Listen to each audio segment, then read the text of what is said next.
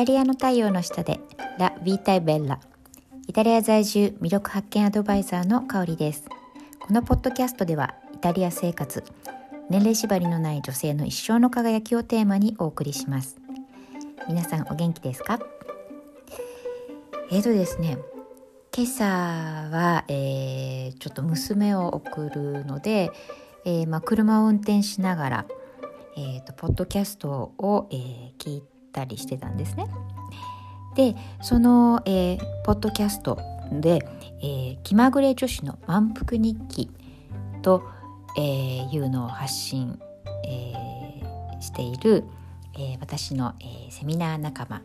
がいるんですけれども彼女が、えーと、みかんの、えー、皮の剥き方が、えー、日本国内においてもエリアによって違うっていうお話をしていたんですよ。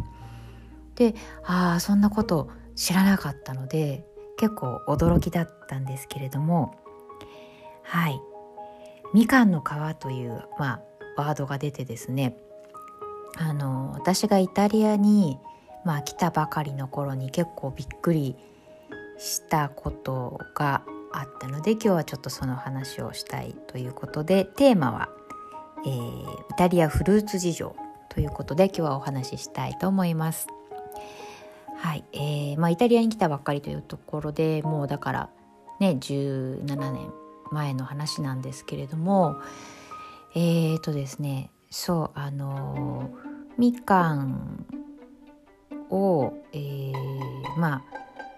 あよくイタリアでもなんだろう特に冬なんかはまあこうホームパーティーとかした後になんか最後こうみかんとなんかこうナッツが出てきて、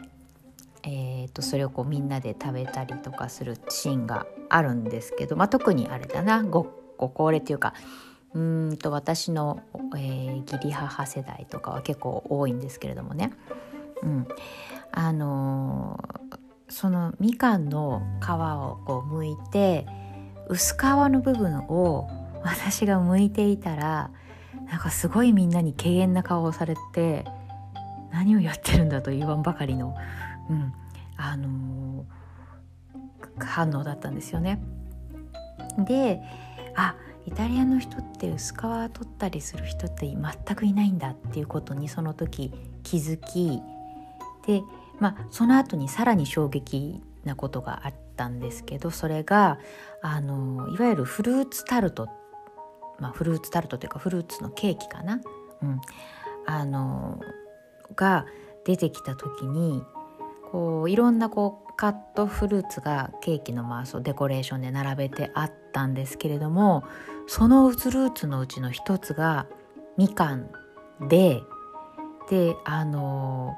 みかんのあの皮を剥かず薄皮がついた状態でケーキの上にこうずらっと並んでったんですよ。それを見た瞬間になんか結構びっくりというか日本のケーキでその薄皮がついてるみかんが乗ってることってなくないですか？大抵そのなんだろうみかん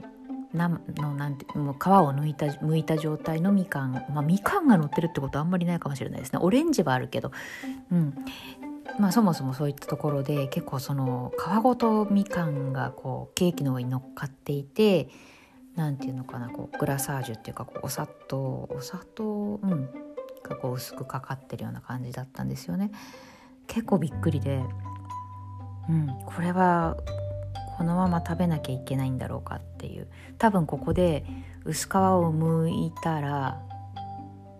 まあ手がベトベトになるし 多分すごいあの変な人だと思われるだろうなっていう、うん、感じでまあ周りにこう人も一緒にご飯食べた方もいたのでああの日本の常識といいますか 日本の観念をこうえー、脇に置いてですね、えー、みかんの皮付きの、えー、ケーキを食べた思い出があります。うん、あのこれってねみかんの皮だけじゃなくてあのぶどうの皮もそうなんですよね。こちらの方ってぶだぶどうもあの皮ごと食べるんですよ。そう。でそうなんですね。それも結構驚きだったのでまあもちろん私はこう皮を一枚一枚ちまちま剥いてたわけなんですけどそれもすごくこう今のそう今のというか夫にも言われ過去にななんでその一子全部剥くの？を信じられないみたいなことも言われましたし、うん、まあ普通ちょっと考えられないっていうか、うん、がありましたね。うん、そうそう。あとね種なしぶどうも本当につい最近になるまでなかったんですよね。ここ23年かなぐらいになってやっと、えー、種がないぶどうというものが出てきたような感じなんですけれども、まあ、そんな感じであのー、うん。そうそうあの違いが、まあ、あるわけなんですけど、まあ、そのそもそもですねそのみかんの皮をの薄皮を私が剥いた剥く習慣がついてしまったのが、まあ、これもすごく今だ今だったら本当笑っちゃう話なんですけどね。昔子供の頃にそのみかんの薄皮を食べると盲腸になるっていう風に言われた記憶がずっと残っててまあトラウマじゃないですけどなんかみかんの薄皮食べちゃいけないんだっていう思い込みがずっとあってそんなことあるわけないじゃないって思っていながらもなんとなく向いてしまうっていうまあ、まあ、食べても美味しくないからっていうのもあるんですけど、まあ、そんなこともあり、うん、なんか思い込みというかそうそうそういうのが残っていて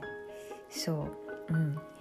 でもまあ海外に行くと結局その日本とは違う習慣の食べ方というかねっていうのに出くわすことってあると思うんですよいろんな国で。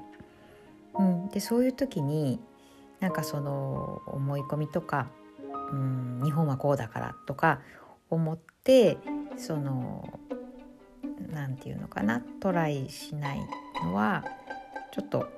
うーんなんだろうもったいもったいないかなっていうか、まあ、一度は試してみる価値はあるんじゃないかなっていうふうに思って最,、まあ、最近というか、うん、まあそうですね。イタリア生活をしていてその、うん、まずは試してみるっていうことをするように最近は、うん、しています。皆さん海外生活をなさっている方とかあるいは海外に旅行行った時にこんななんか異例のというか今までやったことがない食べ方しましたっていうのありますか？はい今日はこんな、えー、イタリアのフルーツ事情をちょっと話してみました、ー、そうですね。何かご意見、えー、ご感想それから、えー、なんかこういうことを話してほしいっていうのがありましたらプロフィールの、えー、LINE のリンクにコメントいただければ嬉しいです。それでは、えー、また。今日も良い一日をお過ごしください。